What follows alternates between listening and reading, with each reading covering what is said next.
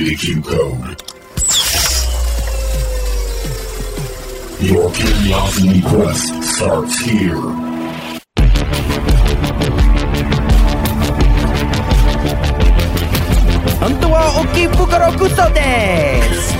cannot play this. Come again. Japan now without putting an explicit E on there. That is literally one of the few things I know in Japanese. But welcome, Q-Coders, to the Q-Code podcast. And that does come into play in just a second. Sort of. Not exactly what I said, but just the fact that I spoke in Japanese. But we have a good show today. We are going to be talking, let's see, Daniel is going to be continuing his sleep study. My sleep series. And we're going to be diving in a little bit more into the conditions, sleep-related conditions and diseases. So that should get a little... It's like the more negative, I call it the dark side of sleep. Which will be interesting, because the dark side of anything is interesting. And then we will move on. Alan's going to get a little sentimental and romantic on us, because we're going to be talking about sunrises and sunsets. And what? So some people like long walks on the beach at sunset. Do others like it at sunrise? Is that a legitimate question that you have? Yeah. I'm pretty sure that there are. I mean, it's not like I see a lot of dating old profiles. They're always up so early, like we discussed last week. It just seems like the dating profiles, they always say, I like long walks on the beach at sunset, but you don't really hear at sunrise. If you planned on in one day... viewing both the sunrise and sunset, could you just call that a sunset? Okay, we're also going to be talking about my stuff. My question is have you heard of Brian Wells? I have not. Basically, left these two dudes in the dark on this one because it is a... if you know who he is and you know what I'm going to talk about, then you will know this is an exciting story. What you're saying is that my topic has to do with the dark side of sleep. Your topic has to do with the dark because you've left us in the dark. He can't talk today. That's not the first thing I messed up today. But luckily for us, Alan's shedding a little light. Okay. So before we get to that, every time Danny does that, after two words, Trav already knows exactly what's about to happen, and Trav in his head is just like, "Get on with it, finish it." Okay, just so everyone knows, I don't know how to respond because my initial reaction is not necessarily to laugh, but it should be. But more or less to stop you from saying words. Just kidding. But listen to other episodes once in a while, you'll catch Trav when I start talking. Just like, nope. Nope. Just stop talking right now. Before we get to that, though, the reason why I came in speaking such Japanese wonderful words in Japanese.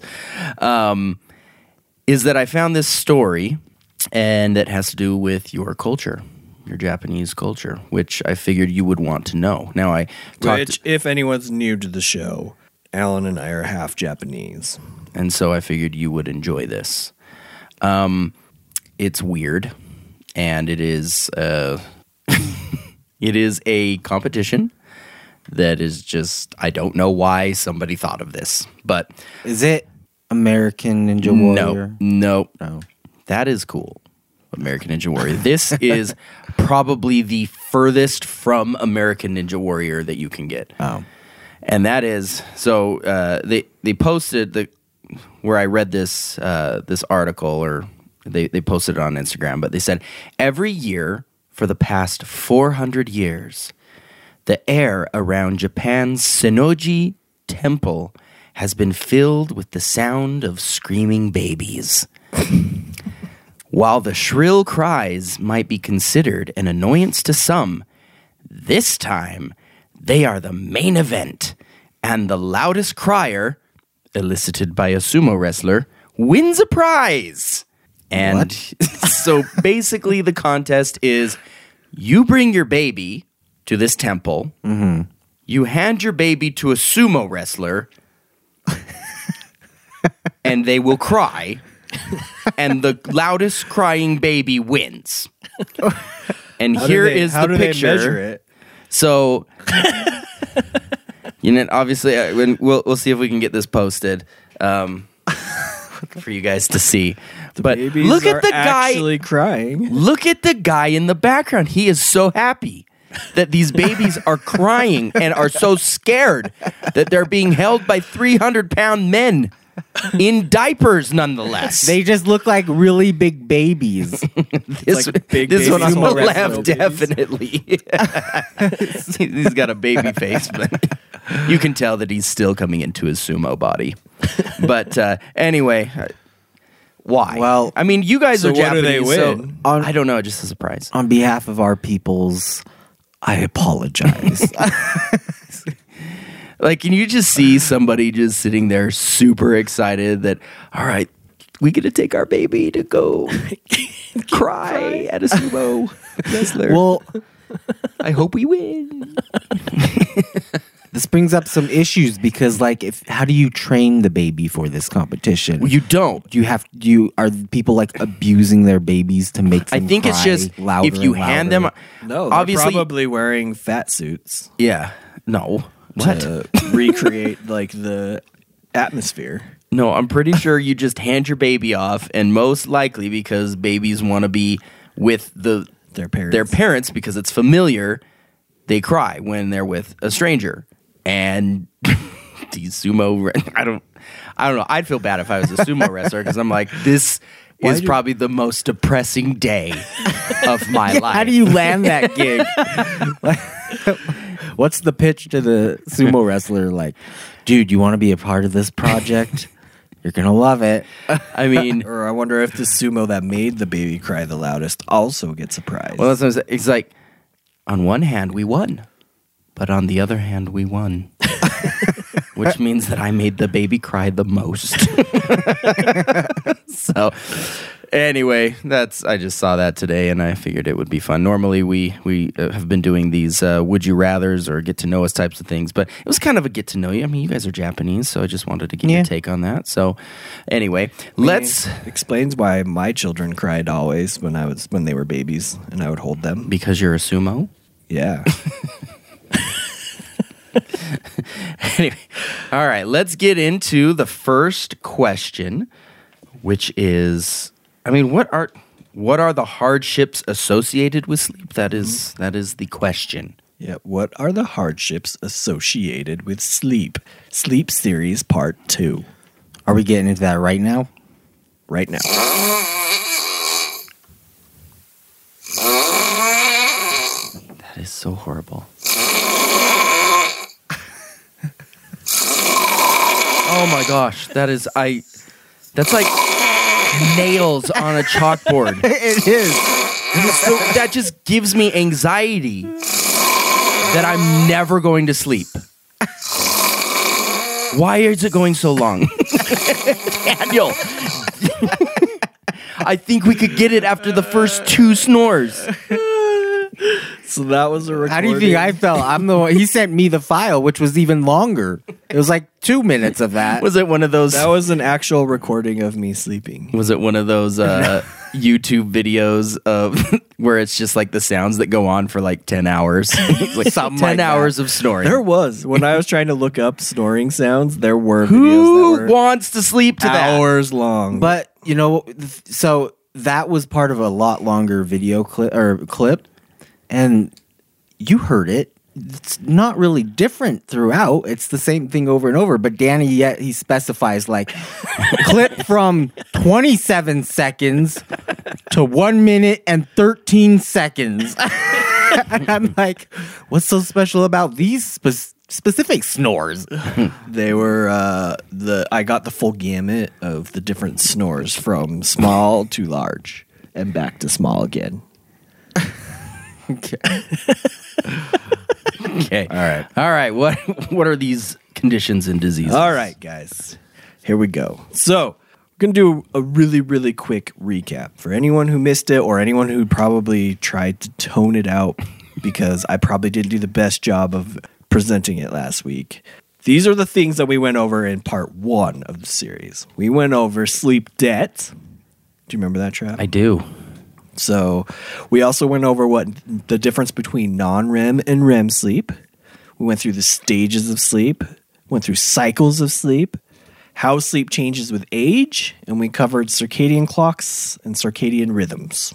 So it's a little in a nutshell. If you missed any of that stuff and you're interested in it, we went into more depth last week on some of those topics, all of those topics, right? Mm-hmm. So then that brings us into this week. And like Trav said, we're going into some of like the diseases and conditions associated with sleep. I call it the dark side of sleep, as I said before. So what we got today is that it's... I seriously just lost my train of thought for a second. Like, what we got today... You kind of reminded me of like that Steve character from Malcolm in the Middle. What we got here... today is I'm like waiting, anticipating you to finish a sentence. It did take forever. But anyways, like I said, what we talked about last week was the importance of sleep and what sleep would look like in a healthy individual, right? If they were to actually get a healthy night's rest. So what happens when you don't get a good night's sleep, or what happens when you have a occurrences that happen during your sleep that are out of your control? That's kind of what we're going to cover today. So some of the issues that can affect sleep are actually not diseases themselves, but they're just symptoms of something else that's causing it. And examples of some of those are most cases of insomnia, and we'll go into a little bit more depth in a minute, and sleep apnea. These are a lot of the times they're things that are just symptoms of something else that's going on. Okay. Then there's other things that are more just medically diagnosable, actual conditions or diseases or psychologically tied things, right? And these are things like narcolepsy, super rare cases of insomnia, and various what they call parasomnias. And we'll get into what that is in a minute as well. But I wanted to start. So many things we're going to get to in a minute. So over the next 60 seconds, I got to get through. No. All right. In several minutes. Is that better? Okay. So narcolepsy is the first one we'll go into. So Trav, do you know what narcolepsy is? Yes. What is it? Spontaneously falling asleep for no reason. Alan, what do you think narcolepsy is? Obviously, I did not answer it correctly because then he went to you. It is a disease or disorder in which you fall into REM sleep randomly throughout the day out of your control. Maybe. I think, do you really like REM sleep? Is that your favorite? So the definition of narcolepsy is a lifelong, incurable neurological disorder characterized by excessive daytime sleepiness, disrupted sleep at night, bizarre hallucinations at sleep onset, and cataplexy. So a couple of quick facts about narcolepsy. It's pretty rare. It only happens in about 1 out of 2,000 people. And they found that it's an autoimmune disease that's similar to multiple sclerosis. Multiple sclerosis. And Lou Gehrig's disease, which... I think I know what multiple sclerosis is. Oh my gosh. I don't think you do. Multiple sclerosis. That's with your MS. Your back, right? Yeah. I don't know. I'm not a doctor. Like when your spine is curved or something. Spina bifida? I don't know. But maybe I don't know what it is. And Lou Gehrig's disease, I can't remember what that is either. But apparently it's in the same family. Is it Lou Gehrig's disease, like the ALS thing? Like, is that what they were doing that whole ice bucket challenge for? Yeah. Kind of like but that? Danny, he's not talking about those, so he just completely didn't even read on them. He's talking about sleep. I ran out of time before I got to those specific things, all right? There's a lot that I figured went into figuring out what I had to just figure out. So, all right. So, anyway, in reading some stories about narcolepsy, yes, because I was the same as you, Trav. I always felt like narcolepsy was just like, it's portrayed in the movies, kind of just... Yeah, I've never seen anybody just walking around and then they just fall over and fall asleep. Like, what's that movie, Rat Race, with the Mr. Bean guy? Mm-hmm. Doesn't he have narcolepsy where he just like starts falling asleep and then he wakes up and he's like, I think so. Yeah. The one I always think of is Deuce Bigalow, Male Gigolo.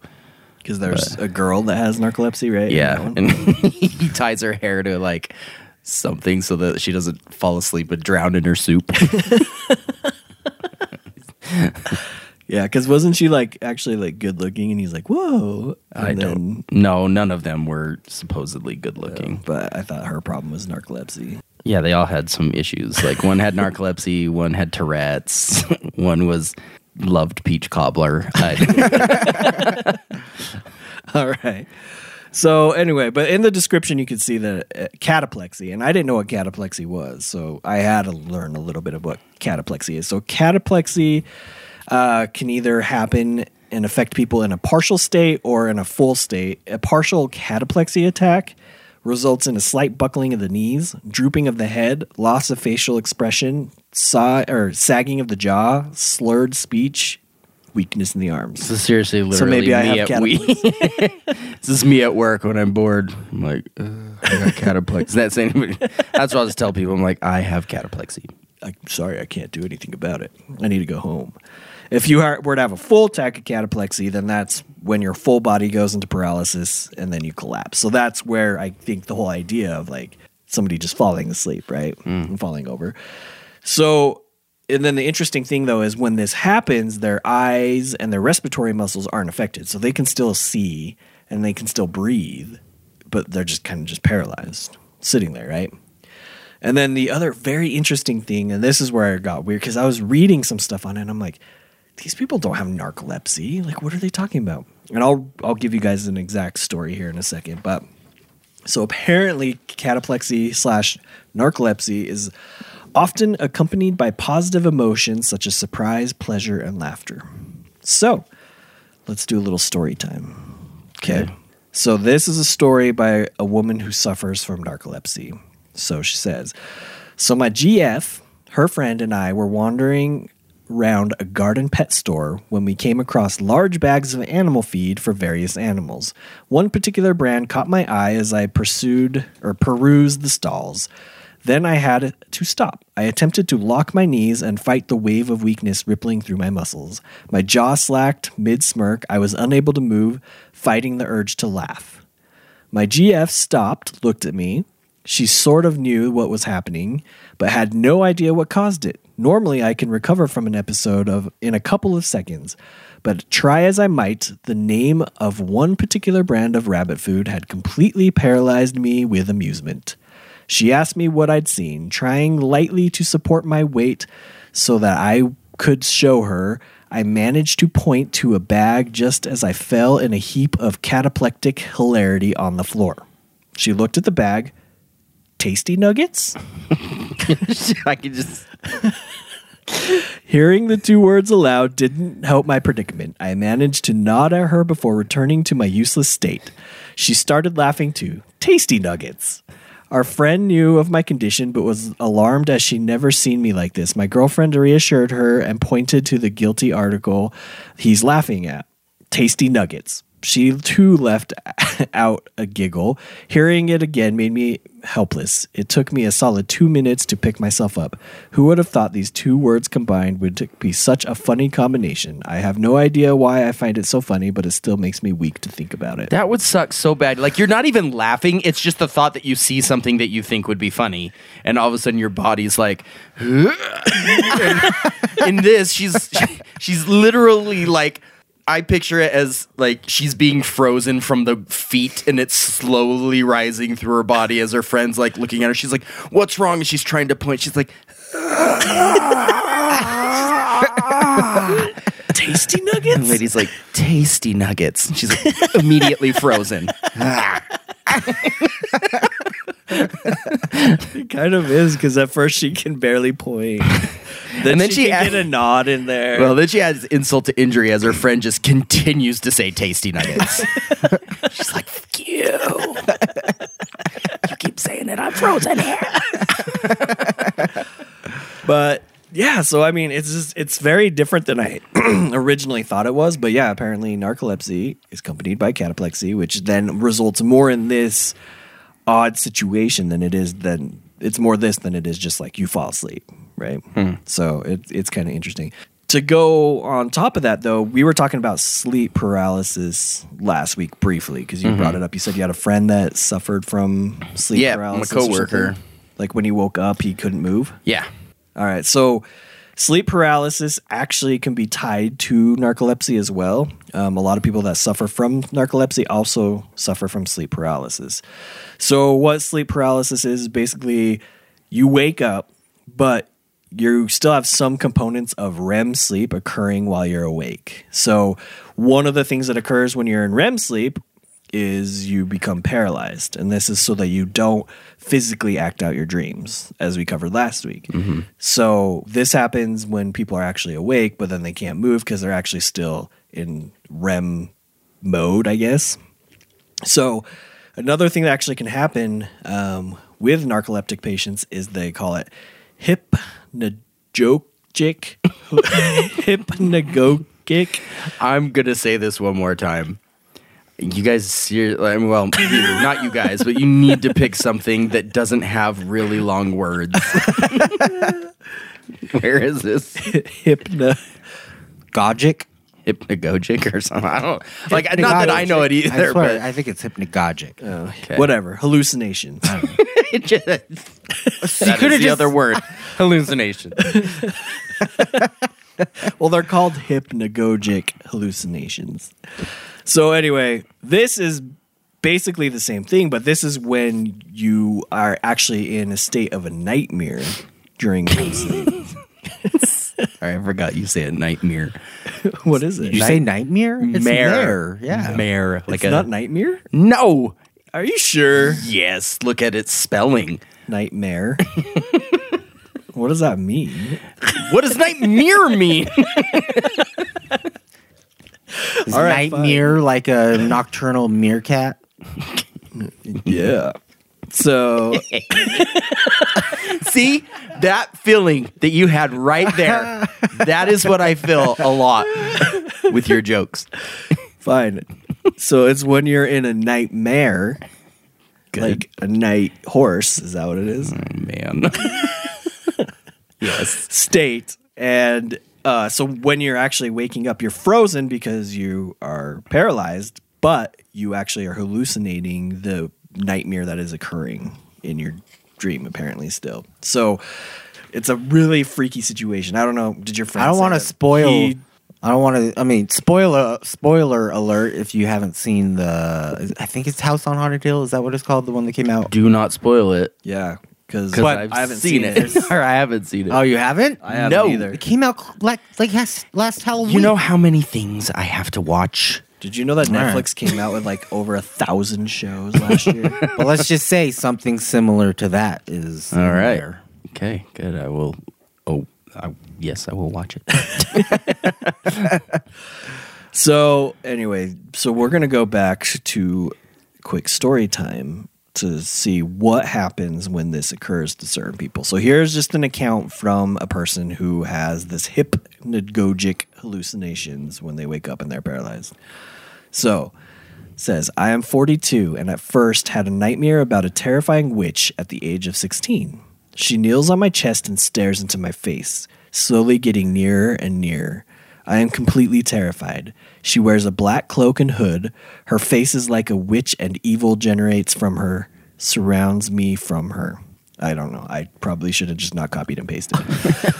Other times I can be lying on my stomach and she will creep her hand up the back of my head, down my face, and hook her fingers under my top teeth and pull my head back.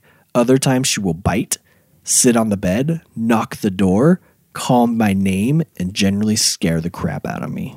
Yeah. So this apparently happens to this person like on a semi like regular basis. They'll wake up, but they're paralyzed and they're hallucinating. Oh my goodness. So, I would be so scared. What would you do if that was you, Trev?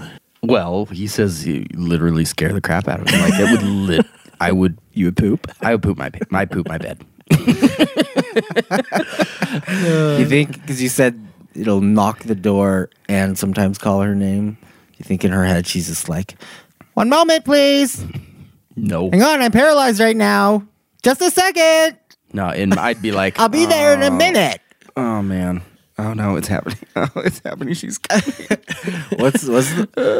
So it'll grab her top teeth and pull her head from back? From the back, like the hand goes over the head, grabs the teeth and pulls the head back. This is so scary. But does her head actually go back? That's funny because you're saying hallucinates that her you're taking it as a her. I don't think it necessarily. I thought it was a dude. I took it as a dude too, but now that I'm reading back on it, I don't think it specifically says. It says the witch is a she. Oh, well, maybe I was biased from House on Haunted Hill. Maybe, but so yeah, does her head actually move back? I wonder. I would like to ask. It's in her hallucination. It does at least so. I mean, the interesting thing would be to like actually put a camera in some of these people's bedrooms. Also, that would also just creep me out. To be watched? No, to watch it happen. It's almost like an exorcism. It's like freaky. Like if all of a sudden like their head's like, you know, just like moving around. And you're like, oh man. This is so or if they're completely paralyzed, it would just be the most boring video you've ever seen. Yeah. You're literally laying there. I'm not seeing anything. So here's another quick account of somebody who also had gojic hallucinations. All right. So it says, so I am in my early 20s and I used to have mild hallucinations when waking up without the use of an alarm while being unable to move.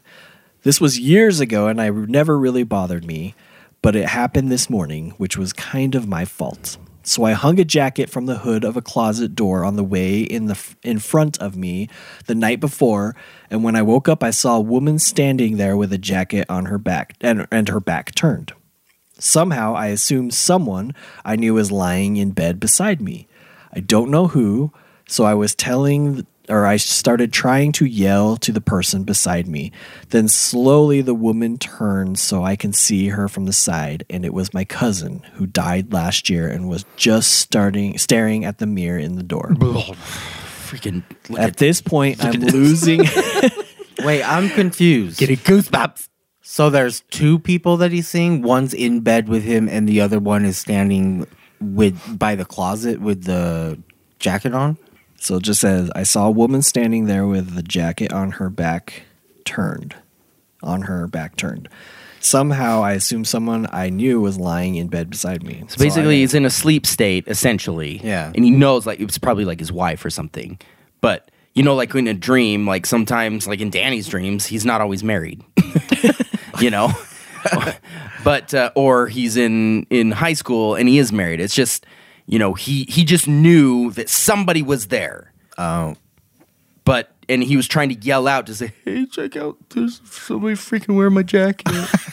But it says slowly the woman turns so I can see her from the side, and it was my cousin who died last year and was just staring at the mirror on the door.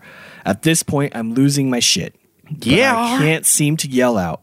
Then all of a sudden, I regain movement and end up yelling, you see her, right?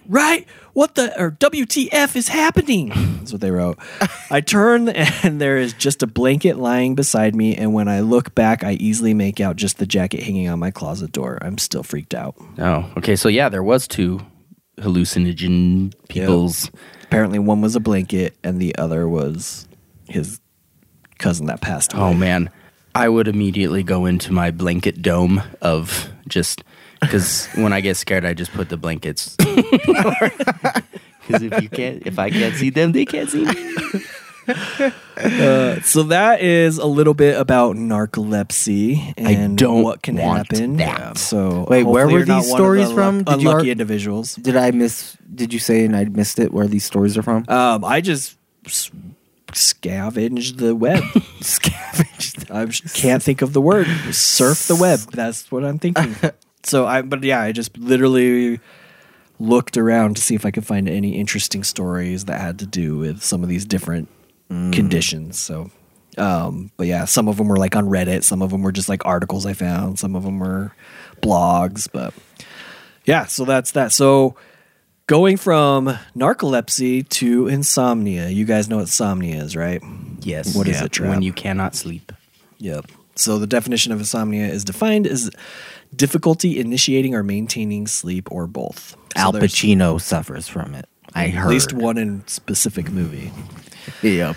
But there's two types of insomnia. There's what's called primary insomnia and secondary insomnia. Secondary insomnia is the most prevalent type of insomnia. I mean, this is like 95%+ of people who suffer from insomnia suffer from secondary insomnia. And what secondary insomnia is just when it's not an actual disease.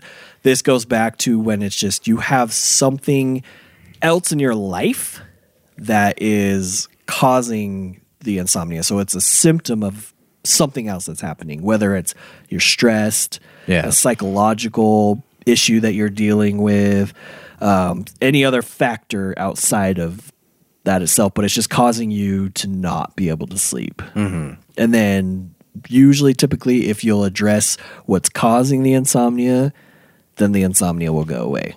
Right? Makes sense? Yeah. So that's the typical, I mean, I think they say like, the vast majority of people at some point in their life have suffered from insomnia, whether it's for one night or for several nights, Yeah, those nights when you're just laying there and you're like, oh, I've got like, if I go to sleep now, I'll get 5 hours of sleep. And then it's, if I go to sleep now, it'll be 3.5 hours of sleep. And then that's every other night for me. Freaking hate that. Mm-hmm. What were you going to say, Al? I was going to say, so basically what you were saying is insomnia is the symptom. You got to get at the root cause in that, what was that, secondary insomnia? Would you call it? Secondary. So, I mean... you gotta get at the root cause of whatever it is in your life that's causing the symptom of insomnia in that scenario. Yeah, and this is a sad story, but there was a mother who I think she had a few kids of her own, and she handed them to sumo wrestlers and made them cry. Yeah, and her sister and her husband, I believe, got. Something happened to them. I think they got sick or something like that. And so she needed to take her sister's kids in so that they could, while they were getting better.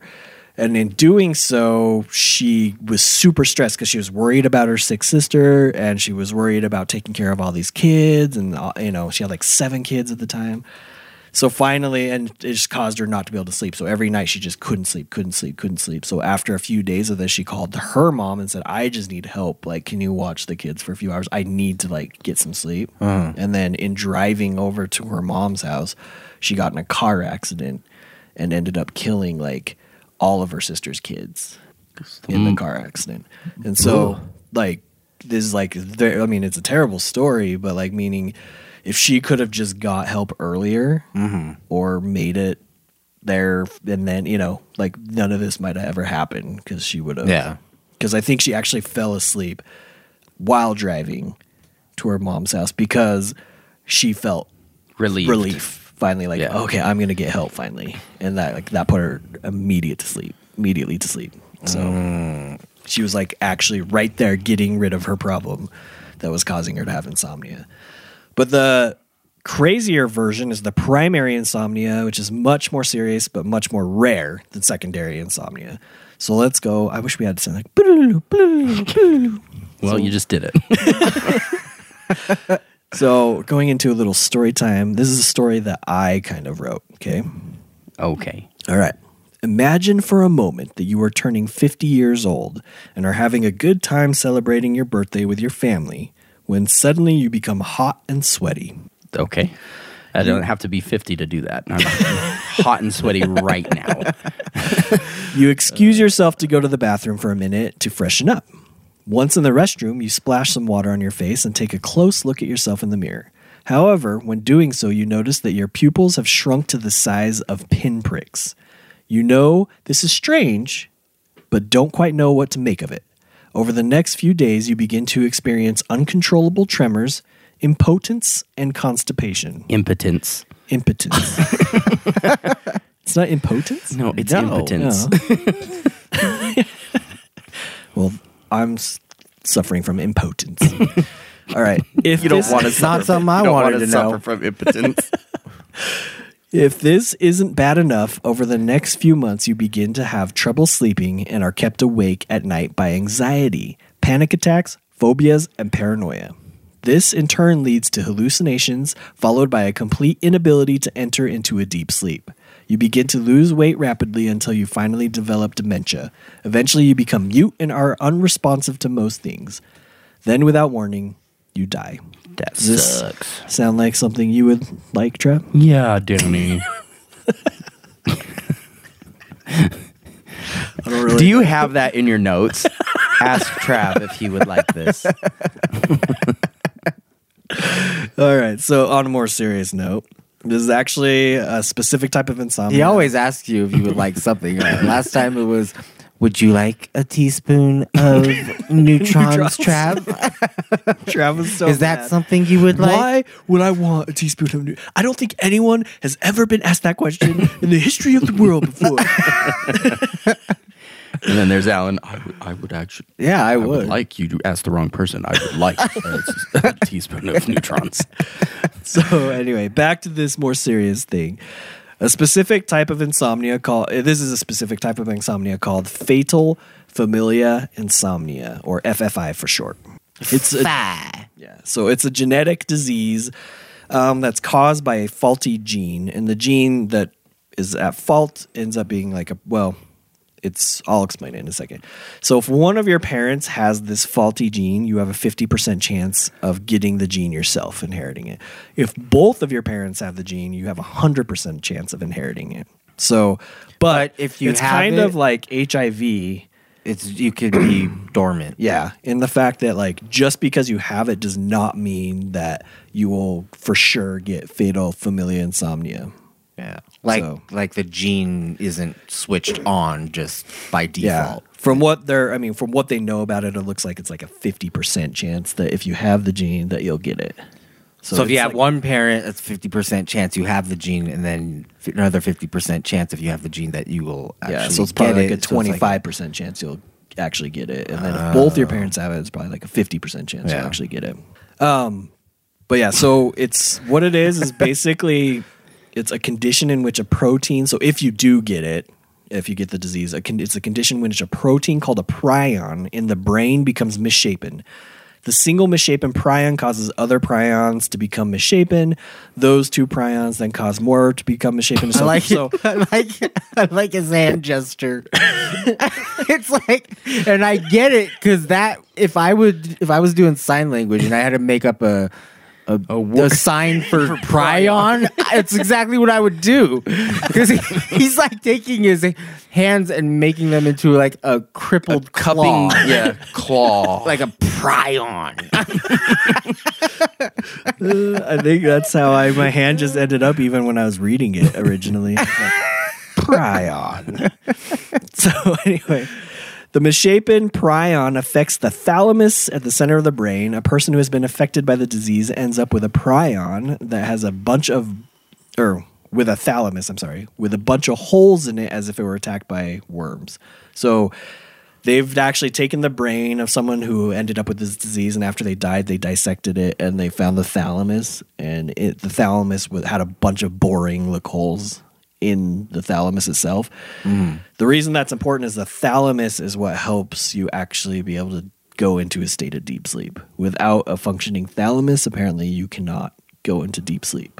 Oh. So you eventually die if you can't sleep, right?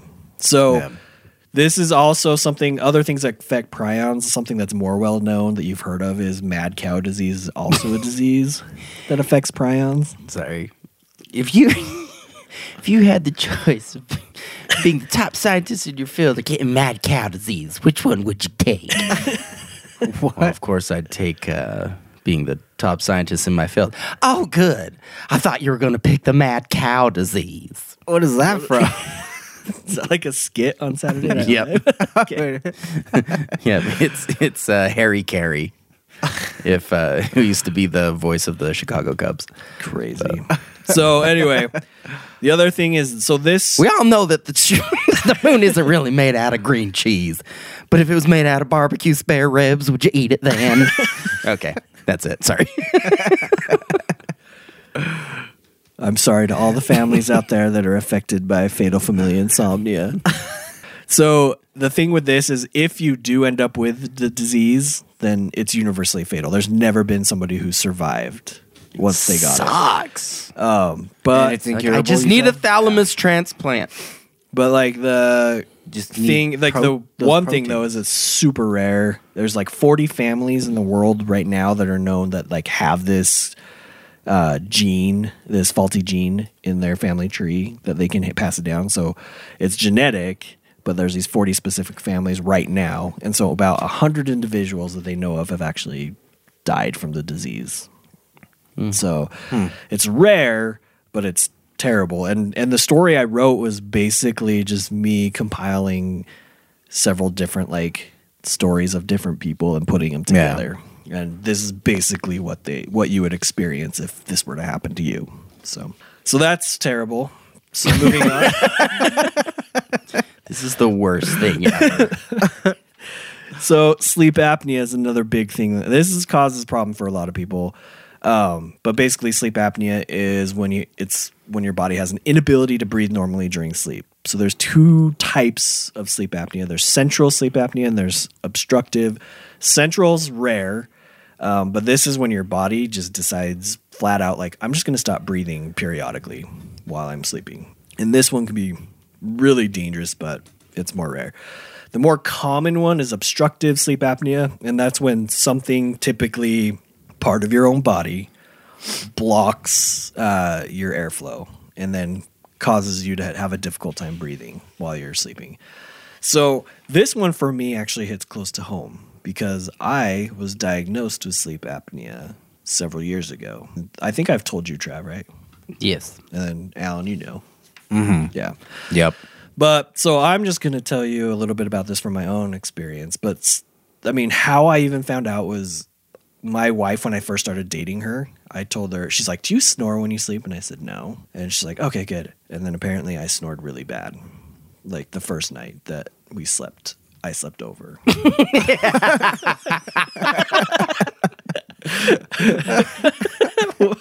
What? More details, please. I don't understand exactly what you're getting at. I don't know. It's just first a time party. We had a sleepover.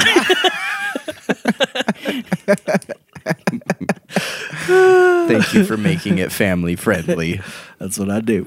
But anyway, so over the years, like apparently the snoring kept getting worse and worse. But I personally would notice that when I would just be so tired, like it didn't matter how much sleep I got or I thought I got, like I would just be so tired throughout the day. And I really, for a long time, just talked myself into being like, well, I'm getting older. I'm getting close to 30. This is probably it. Like, it's just all downhill from here. This is why I feel this way. I'm going to die in probably a year, and I accept that fate. But things like that really caused me to be like, okay, I got to get something figured out here. Is one time I was driving to Liz's parents' house to meet her there. Her parents live in West Jordan. Some point when I was passing downtown Salt Lake is the last thing I remember. I woke up and I was parked at the mall parking lot at Fashion Place Mall. For people who don't know that, it's not that close to West Jordan and it's not close to downtown. No. So somehow I had driven to Fashion Place Mall, parked in the parking lot, and just passed out.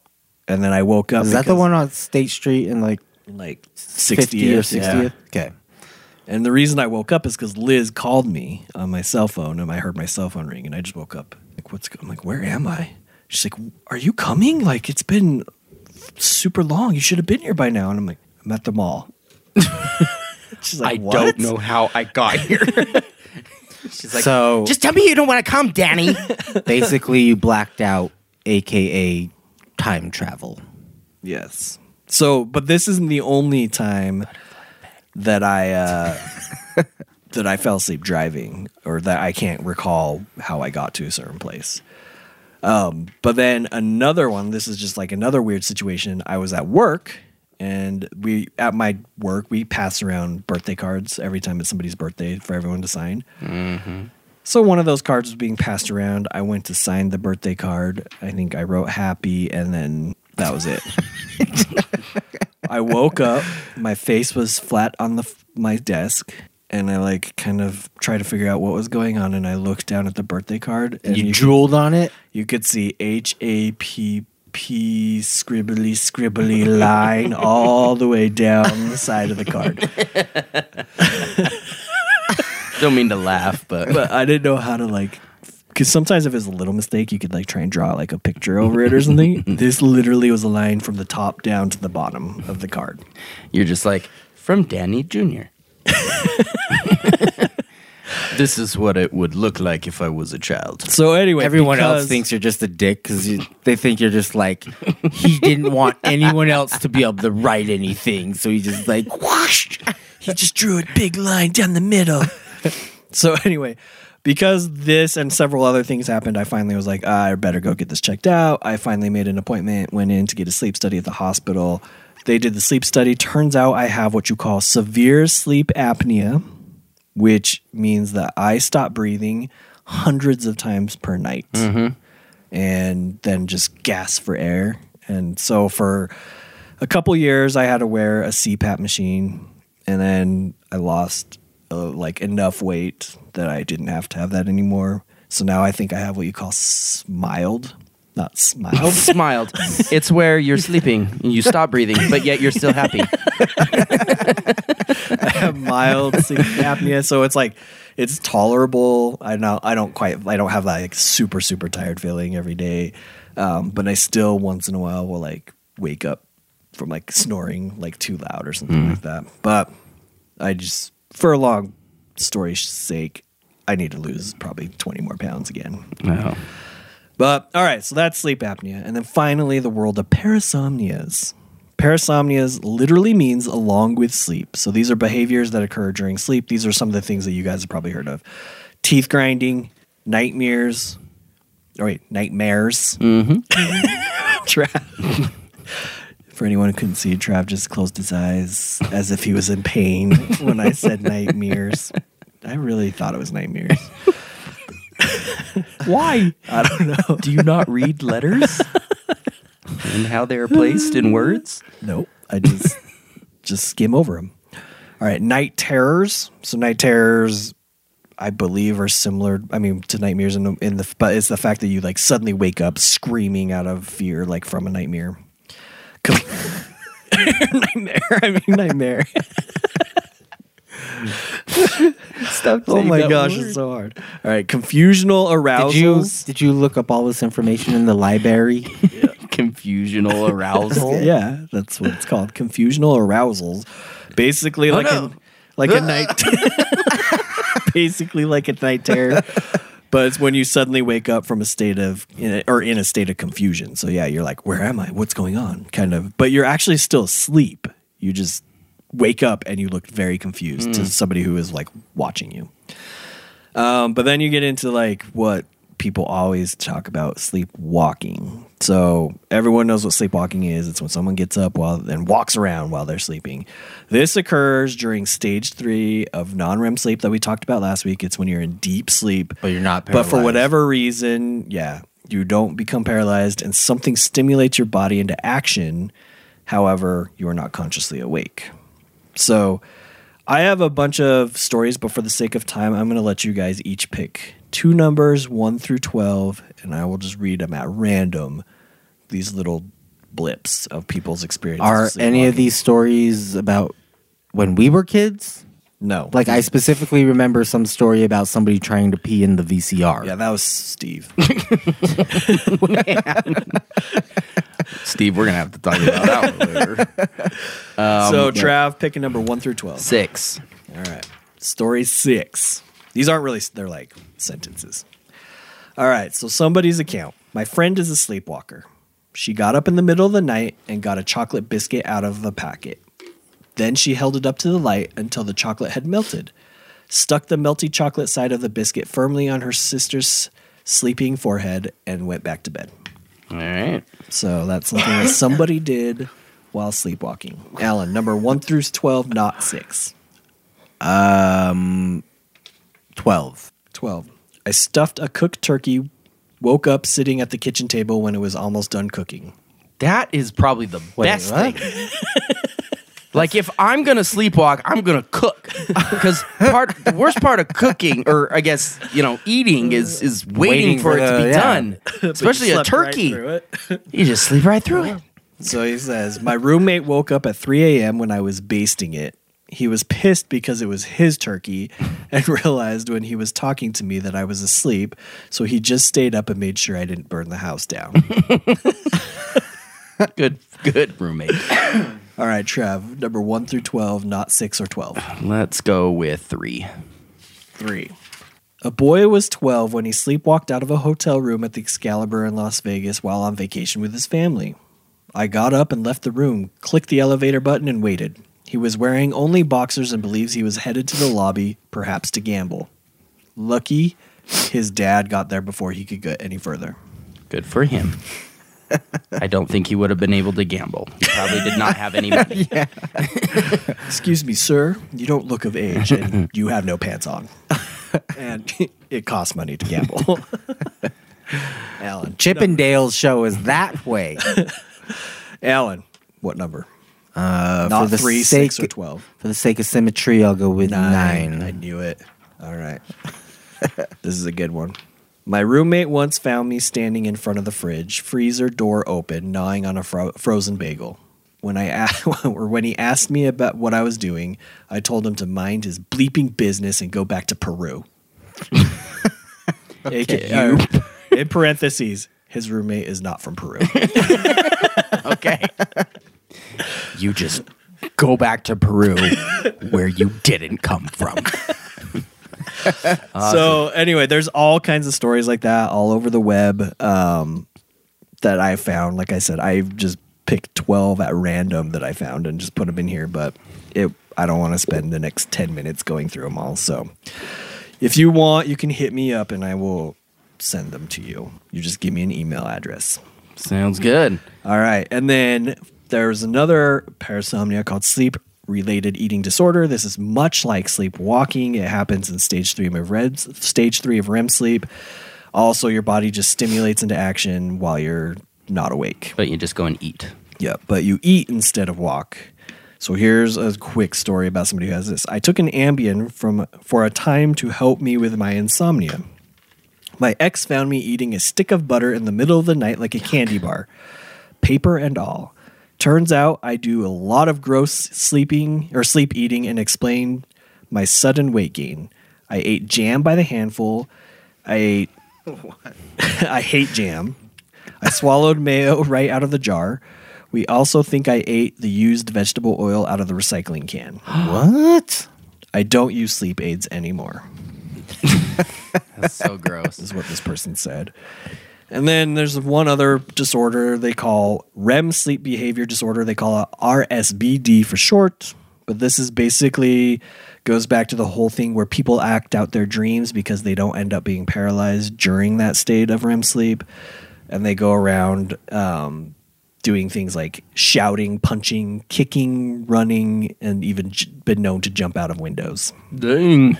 So I did find a YouTube video. They had the camera on a Japanese man, ironically, when he was sleeping. He just got up and said, and this is my description: a Japanese man was filmed walking up in the middle or wake. Oh my gosh, I can't talk. Waking up in the middle of the night and acting out samurai moves before seemingly stabbing his foe repeatedly with a sword. Yes. So Anyway, these are all crazy sleep-related diseases or conditions or whatever. And then here's just a thought question for you and Alan as we finish up. But since now that you know that these things exist, right? They're not something that people can control per se. They're just things that happen while they're asleep. So if somebody is dealing with one of these diseases or disorders and they actually commit a crime while they're sleeping, should they be liable for what they do during these episodes? So if you were in a court of law, would you be able to convict somebody who murdered somebody while they were sleepwalking? No. I mean, you could definitely send them to a place and say that they have to get help or treatment for the disorder, but not a prison. I don't think. If you could prove it, I mean, if you could prove that definitely that's what happened during that time, I mean, I feel like there could be some issues with that too, but I feel that's also a really long discussion. Why you end on these questions? I thought it was just food for thought for you guys. Food for thought. So I don't know. I think there's a lot of things how would you prove that somebody was actually sleepwalking, right? Because if somebody murdered somebody, they could just be like, "Well, I was sleepwalking," and then do they get off scot-free? So we just answered that. No. Okay. If you could prove it, I think no, they shouldn't be going to prison for it. Yeah. But they should be getting treatment. But the question is, how do you prove it? And we don't know how you can prove it. Yep. All right. Well, so as a disclaimer, because I know we laughed, even though these are serious, I just wanted to say, although these diseases can be funny and entertaining at times, they are serious to the health of the individuals experiencing them. Good heavens. And for the individuals near them. Hope that you never have to experience any of those conditions, but if you do, please consult a certified doctor right away. This is my PSA, right? Is that what it is? Public service announcement. And if you do have or had any of these experiences with a sleep disorder and are willing to share about it, please reach out to us on social media, post something on our website, send us an email. We would if you really have good insight on it, I think at some point we may even bring you on as a guest and talk to you about it. Why are you looking at me when you it's like you're talking to me. Guest. I'm the Okay. All right. Let's move on.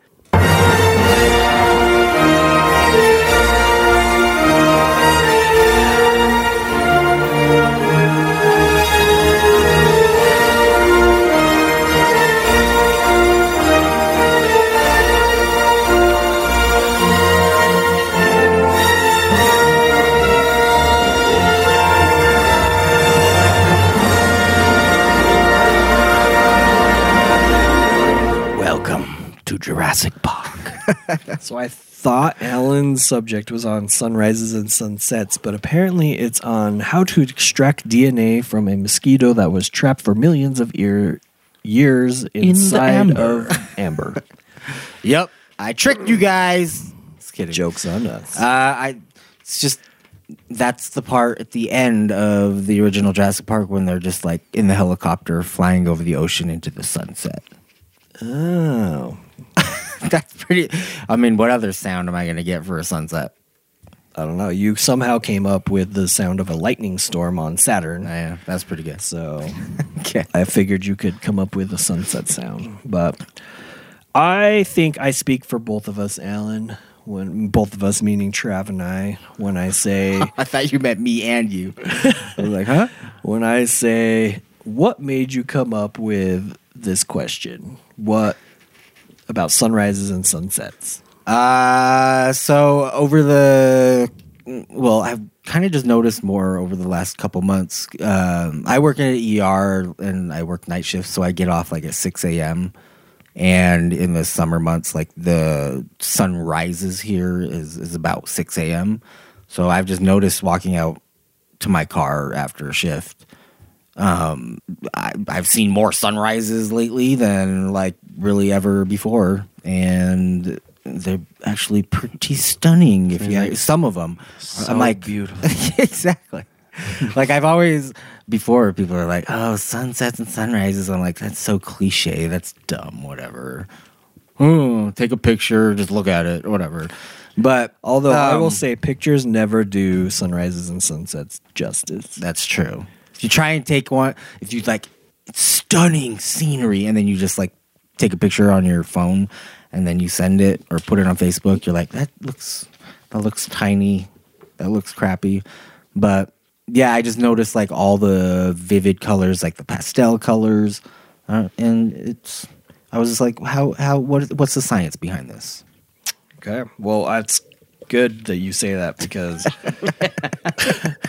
I don't know, because where I live, my wife and I like to watch the sunset. I'm not gonna lie and say that I'm really ever awake during sunrise, but the sunset is incredible looking at times. From where I live, I can look out and I can see like insane amount of, I don't even know, like it's the colors, right? Like the purples and the oranges and the reds and all that stuff. So do you know, like, what causes sunsets to have those colors that are like the colors that you just are, for whatever reason, are just amazing to the eye? Yeah.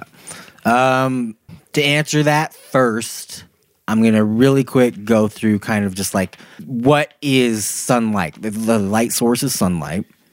But what is sunlight exactly? And so if you guys, I'm just going to ask you, what color is the sun, guys? Burning. White. Burning color. Yeah. Is this a trick question? Because it's yellow if you ask anybody who just is like looking at it. Is it so really a lot of people depict it as yellow. A lot of people think it's yellow. And it actually does look yellow on Earth. But if you're out in space, it's just white. It's just a big white circle. Is that what it looked like the last time you were out in space? Yeah. From my experience, after I'm in space, after he purchased his $25 million spaceship. One day. So it's just literally white. Like, does it look that way when they take pictures of it from like from space? Like when they go up to the space station, the International Space Station? Yeah, if you're taking pictures of it in the visible, it would be white. Cool. I didn't know that. So it's white, but what is white light? White light is basically all the colors of the rainbow combined together, and that's what sunlight is. It's so just all and prism. Yeah, so a prism will separate out the colors. You know, whenever you just like get your like paints and stuff, and you just put all the colors of the rainbow together, it does not make white. It makes a poopy brown. So challenge you to that's true. It's a good point because prove that. My kids this past weekend got stuck on this. We have to make slime at home, and I was like, I don't want to, guys. And they're like, what do you? We sound, have to. What do your kids sound like? The Hispanic cleaning lady from Family Guy. Oh no. Mr. Griffin, no home. We have to make slime. So finally they wore me down. I took them. I got them some kits. Actually, my daughter picked a rainbow slime kit, which I will explain why that was so annoying in a second. My son picked a galaxy-looking slime kit that I thought looked bad A. So They get home, and then both of them are like, well, my daughter talks my son into trading. She's like, actually, I really want the galaxy one. She's like, Asher, you should have the rainbow slime. It is so cool. Look how many colors are on the rainbow slime. And so she talks him into it. Asher takes the rainbow slime. Long story short, my daughter's slime never turns into anything other than a liquidy mess. It never becomes slime. And she's very upset. Asher's works like a charm, but the difference is that I freaking had to make 6 different slimes. One each color of the rainbow. It took me 2 hours to make all these slimes because you have to take each mixture, make them. You have to like mix them for 5 minutes each and then do all this stuff. Finally get him his rainbow slime, and then he plays with it. 2 minutes later, I look over and it's gray because all the colors mixed together. And he's well, take that, son. I'm not a parent. So that might be why, but I have no idea what the hell you guys are talking about when it comes to slime. I don't know what that is. Apparently it's some new toy. No, it's or slime. Something. Just they like to make slime. No. But continue. Thank you. Where was I? Oh, so white light from the sun is just all the colors combined. And just so you know, blue light is shorter wavelengths and higher energy. Red light is longer wavelengths and lower energy. So now that we know that, the things that cause the colors in... The reason the sky looks blue is because the air molecules, when the sunlight hits our atmosphere, the air molecules, the blue light gets scattered by the air molecules. So the blue light will start bouncing off the molecules and kind of like what's that game? Plinko or like pinball or something like that. It'll just bounce all the way around, whatever, every direction. And then since it's going in every direction, it'll come at you from every direction in the sky. So like the whole sky looks blue because only the blue light is being scattered. Whereas the rest of the light is coming more directly at you from the sun. So if you take out, like, if you're starting to scatter out the blue light, what you're left with is more yellowy looking light from the sun. So that's why the sun looks more yellow on Earth. So if you remove blue from the rainbow, it would be yellow. You're left with like the warmer type colors. The reds, the yellows, and the oranges. Yeah. So it starts to look more and more yellow. If you were scattering out even more of the blue light and stuff than our atmosphere does, then you would start getting into like the oranges. It would start looking more orange, red, like stuff like pink. Interesting. But our atmosphere it only scatters enough blue light to make it look yellow. So what happens in the evening or in the early morning hours when the sun's coming up or the sun's going down that causes it to be orange or purple or blue or red? Or why is it different all the time? So it causes the colors of a sunset are the scattering happens, again, like I just talked about, and then also refraction. So... We'll start with scattering. So when the sun is high in the sky, the light has less atmosphere to travel through to get to you. So like Trav, if you're like standing on top, like say just imagine a basketball. Okay, I can do that. Surrounded by just a thin layer of air. Why am I doing? Okay, just imagine the Earth and its atmosphere. Okay. And you're standing there, and the sun is directly over you. It has like, say, an inch of atmosphere it needs to get through to get to you. Versus if it's off to the side and it's about to set, it has to go like diagonally or sideways through the atmosphere. So then it has a lot more atmosphere that it needs to get through, which means, like I said before, a lot more of the cool colors and blues are going to be scattered out of it, and then are going to be stripped out of it, and you're left with like the oranges and reds and the purples, the purples that you get and stuff like that. But then there's also refraction, so that you can like really see the differences between the reds and the oranges and the purples and all the colors, the pinks. Our atmosphere also refracts the light, which bends it slightly, and it bends each wavelength of light, or each color at a different amount, a different angle. So you start getting like a prism, exactly like a prism, how it separates the light into a rainbow, and then when you have clouds in the sky, you'll start to see, it's like a canvas, basically, the clouds. They catch the color and then reflect them down to you. So you get all those different gradations of colors. So, and maybe I have to pay more attention to this, but like if I were to go look at the sunset, should I see like a band of maybe red and then orange and then purple? Or would I see it all mixed up, like some purple up here and some purple down below and reds in the middle? That's interesting. I think, I mean, if so, if it was a completely smooth atmosphere with like no turbulence, I'm sure it could look like that. But our atmosphere is always like turning and wind blowing, and you get turbulence, you get high pressures, you get low pressures, you get different layers in our atmosphere.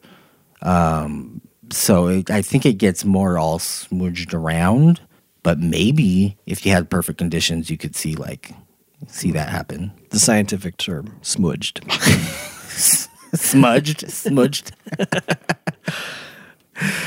Sweet. So, okay, so that answers the question about the... a couple other things that also will affect the way a sunset looks are moisture in the air, how humid it is. Because the more water molecules you have in the air, of course, it's going to scatter more. So if there's more moisture, would that cause a specific color to be more predominant, or? So if there's more moisture and, so basically just particles. So it can be, so humid, water particles or pollution. Pollution can actually make a sunset even better. Some people say, because it will cause even more scattering and mixing of colors and all that stuff. But wait, what was your question? If like water caused a specific color, but it just sounds like it doesn't really matter. So the more like particulates you have in the air, you get more scattering, and then like the colors turn more pastel-y than vivid and sharp. Yeah. I like the vivid sharp colors. You like the vivid sharp ones. Yes, that's my favorite. So, all right. Was there anything else on the colors, Al? Or? Also, temperatures can affect the way light scatters and refracts, because you get different densities of air at different temperatures. Okay. So the amount of atmosphere it has to go through, the amount of particles in the air, and the temperature of the air all are factors that can play into what color or what smorgasbord of colors yep, you get when looking at a sunset. Okay. And then finally, though, you need a canvas.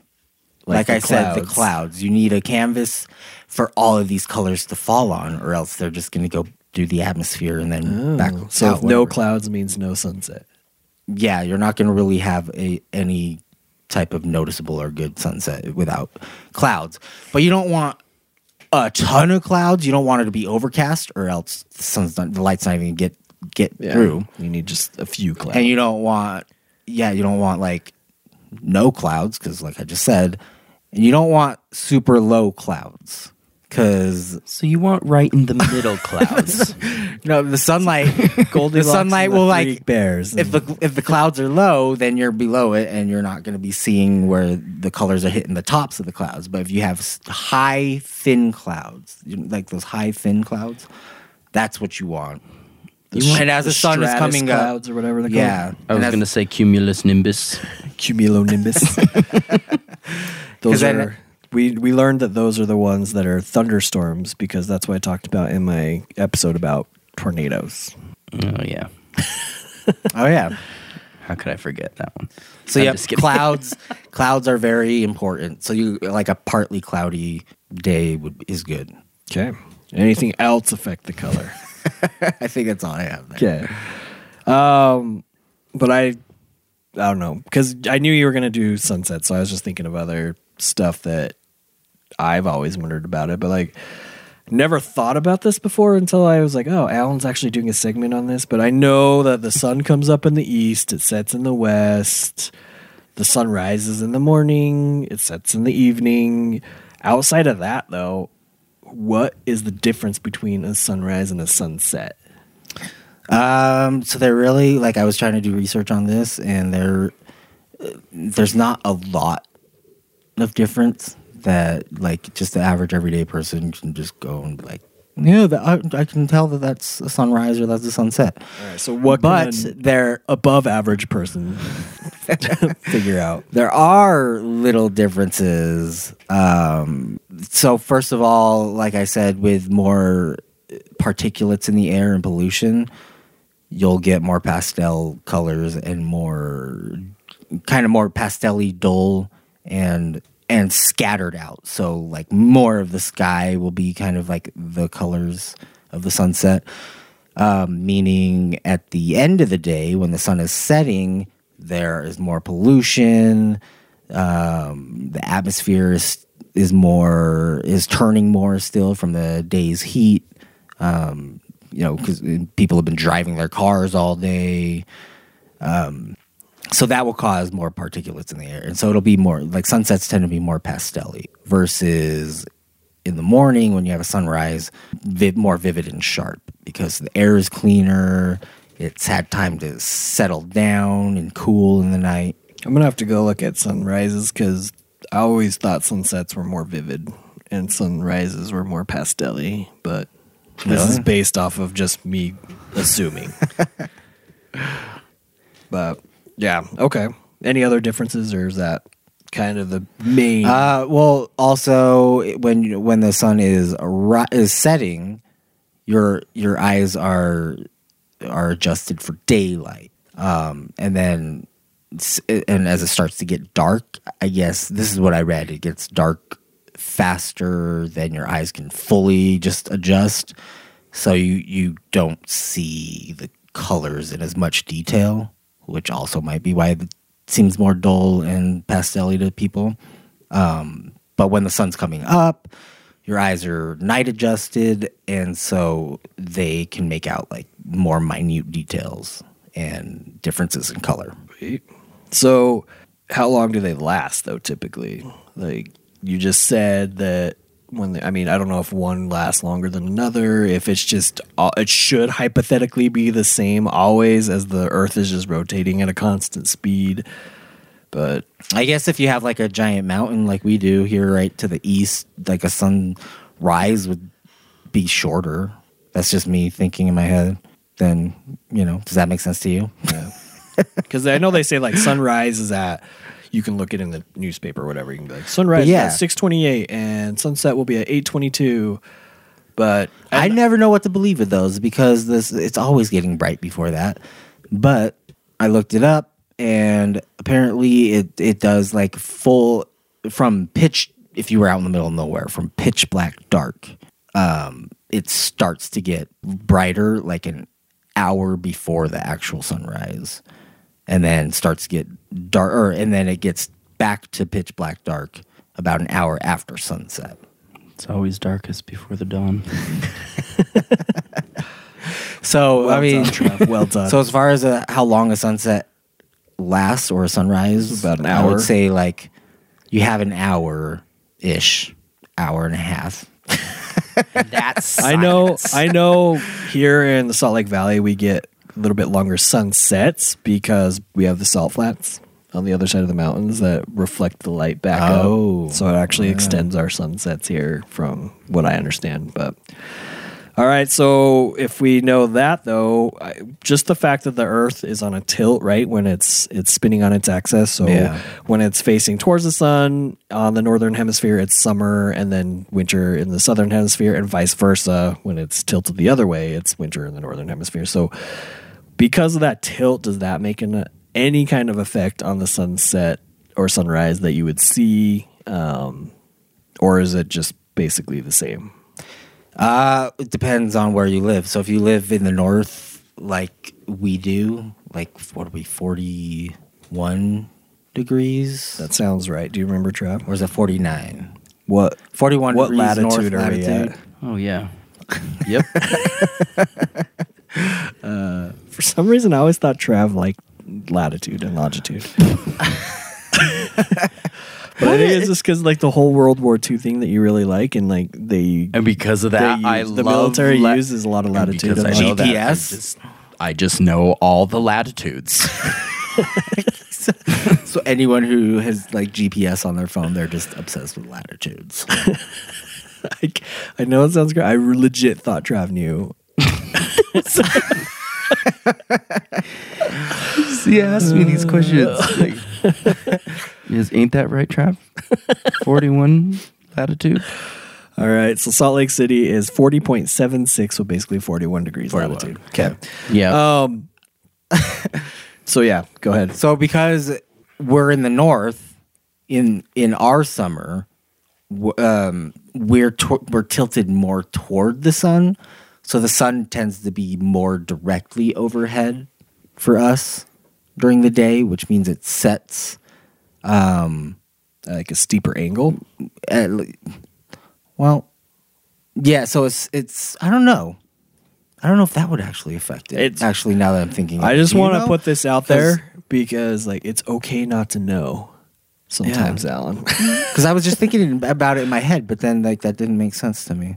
Because I would have never thought of this, but yes, like I would. I'm guessing that I wonder if it does just set at a steeper angle, and then in the winter it sets like at a more because it's further in the south for us. It's further in the south. In the winter. But the horizon's still the horizon. So when it's setting, it's still the same amount of atmosphere that's coming. So let's do this. Right? Here's something, a homework assignment. Okay. Thank you, Professor. Over the next year, each season, go time the sunset and sunrise on like the equinoxes or on the solstices. Oh, you mean like how long it takes to set and sunrise? And rise. And then report to us in a year. Okay, what the answer is? Go out with this. I was thinking. I was thinking you were talking more along the lines of how it looks. Is it affected? But earlier. But I think you pretty much answered that one pretty good. Like, if it looks different by season for the season, but there is a slight, I guess, difference in the seasons too. Like in the winter, the colder months, you have less moisture in the atmosphere because it's not. It's all condensed out of the atmosphere.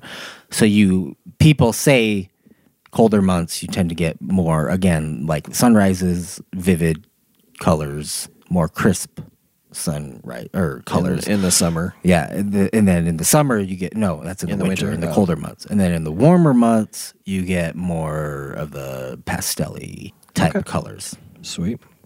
All right. So finally, I just want to sum this up with a question I've had for as long as I can remember today. For as long as today has been going on, I have had this question. But because you just described that, like, all these different factors, particles, density of the atmosphere, wind, clouds. Density has popped me. So we see a certain sunset on Earth, but it's the exact same sun that would be shining on Mars. So if you were on the planet Mars, would there be a sunset or sunrise, and or what would it look like? I can answer that question. Okay, you would not know because you would be dead of cancer. That's true. Mic drop. Travel, never go to Mars. There are actually pictures of a sunset on Mars taken by one of the rovers. And while it's super amazing that we have a picture of a sunset on Mars, in my opinion, it's shit. Makes sense, yeah. It sucks compared to here on Earth. Because Mars, like I said, atmosphere is super important for sunsets, right? Mars's atmosphere is like 1% of ours, so you're not going to get a lot of scattering. Just like the sun just is up and then it's gone.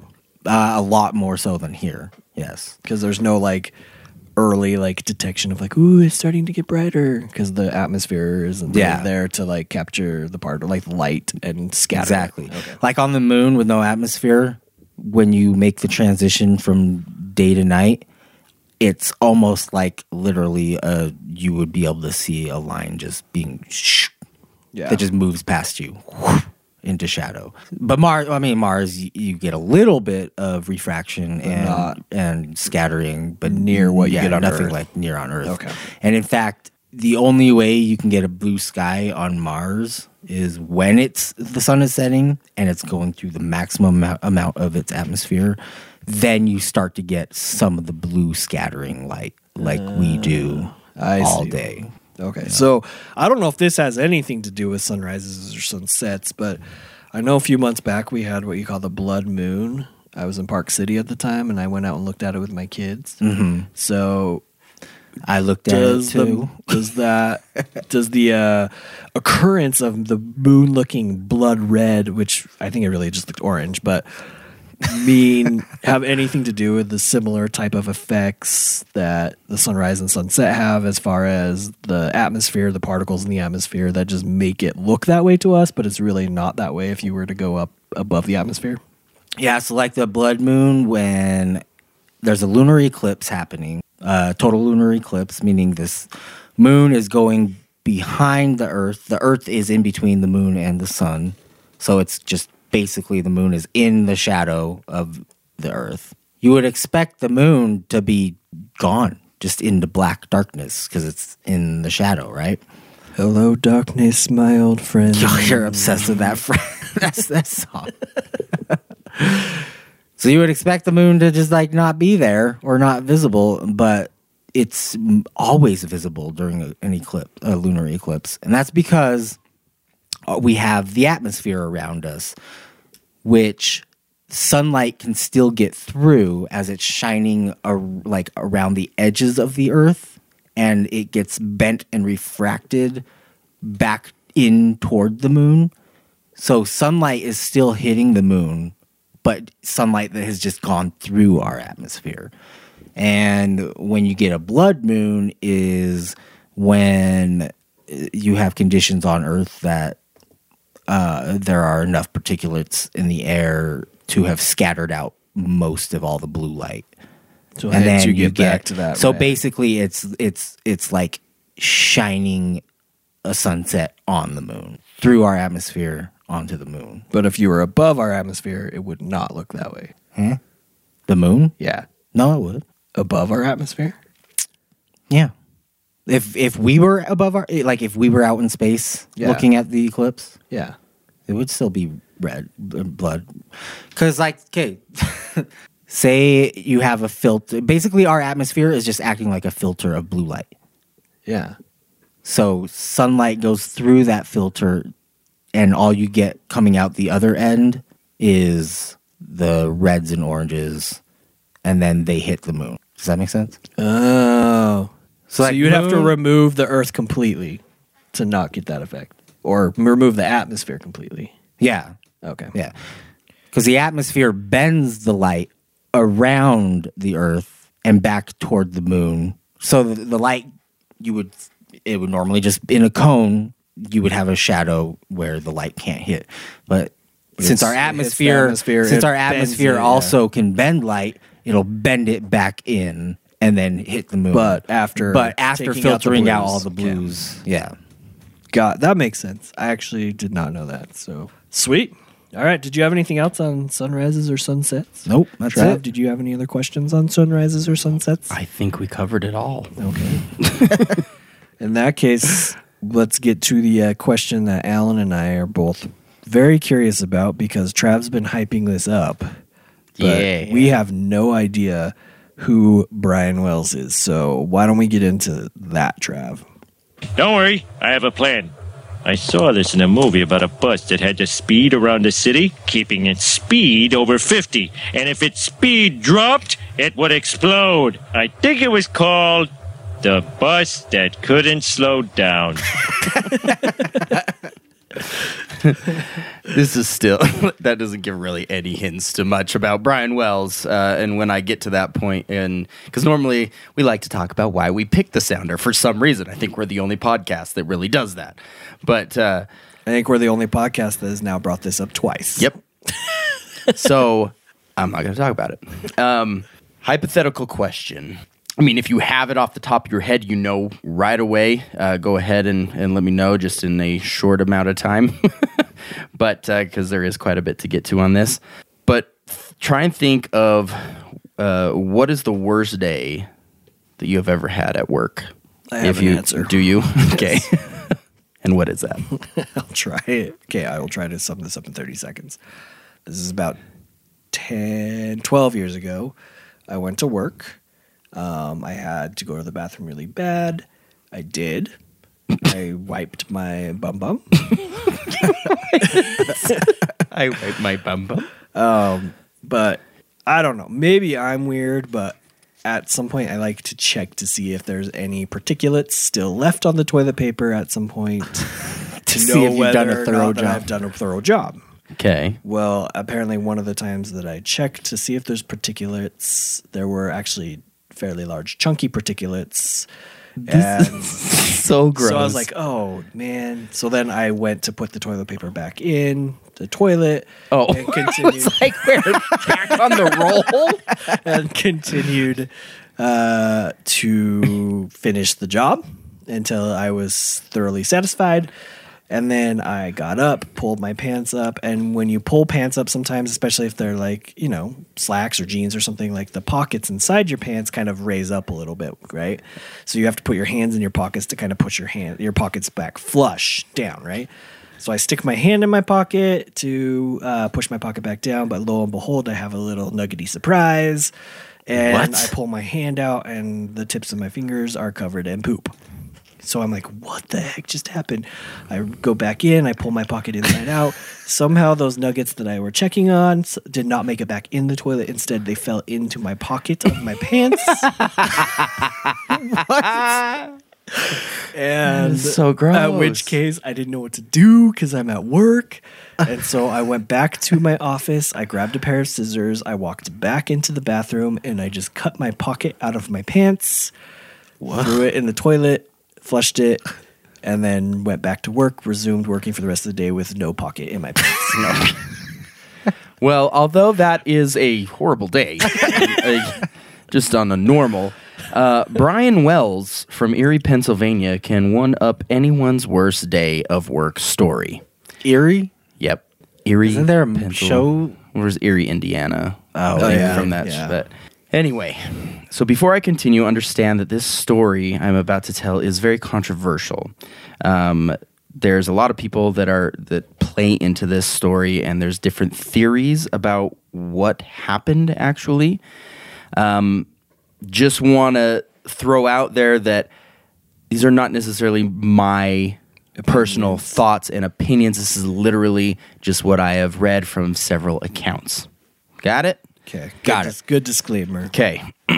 Before you start, just so I can clarify, Brian Wells then is not a famous person prior to this. It's not like... No. It's just like an everyday normal dude. Normal day. Okay. In fact, Brian Wells was a 46-year-old pizza delivery man who on August 28th, 2003, had the worst day of his life. As it has been told, Brian showed up to work at Mamma Mia's Pizzeria that day and received a call for a delivery at 1:30 p.m. So Mama, was he in a musical? No, it's called Mamma Mia's Pizzeria. Oh, is it owned by ABBA? Shut up. The order was for 2 small pizzas to be delivered to an address on the outskirts of town. So when Wells arrived at the address given, he found that it was not actually a house, but an old transmission tower surrounded by woods. What transpired there remains unknown to this day, although there are 2 theories and 1 lie that we will talk about in a moment. Did you say what year this was? 2003. Okay. When Wells arrived... A transmission tower? Yep. Like a radio tower? Uh-huh, like a radio tower. Okay. It still functioned, it's just that it was old and it was nobody was there. So, at approximately 2:30 p.m., so we're fast-forwarding about an hour ahead from when he originally got the call for the pizzas,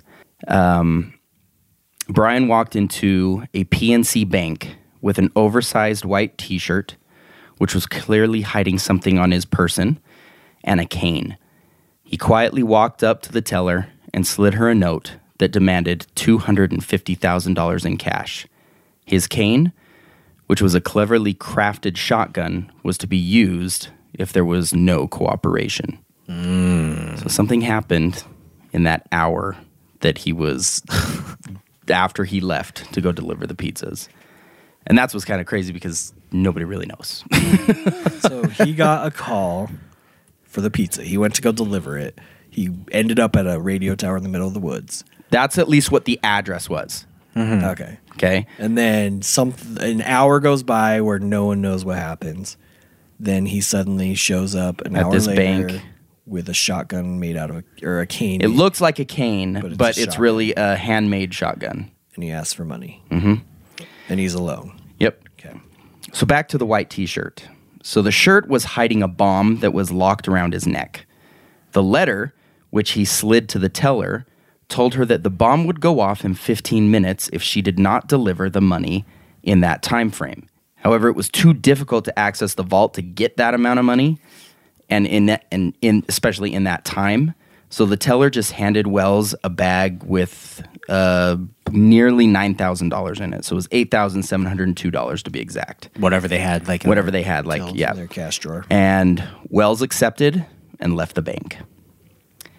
At 2:38 p.m., a witness called 911 to report the crime and the suspect.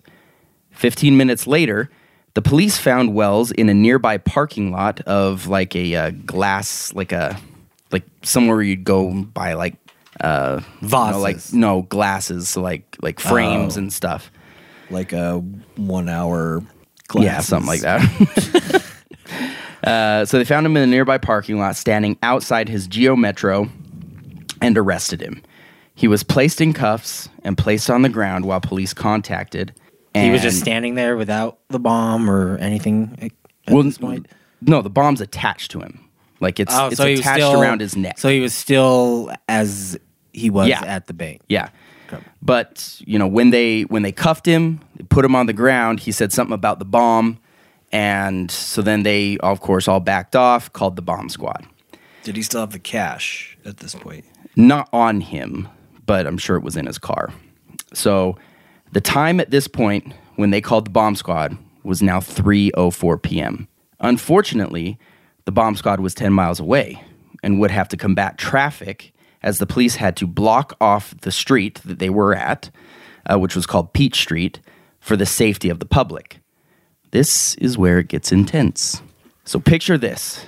Cop cars surrounding Brian Wells, who is sitting... The only way I could describe it is Indian style. I know that's probably not very PC, but that's what they told us in elementary school. Pretzel.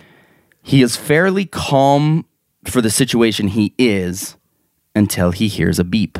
His demeanor changes quickly as he informs the police that they need to help him get the device off from around his neck because he doesn't have much time. Meanwhile, the police are stuck. Nothing they can do until the bomb squad arrives. The beeping gets faster and faster.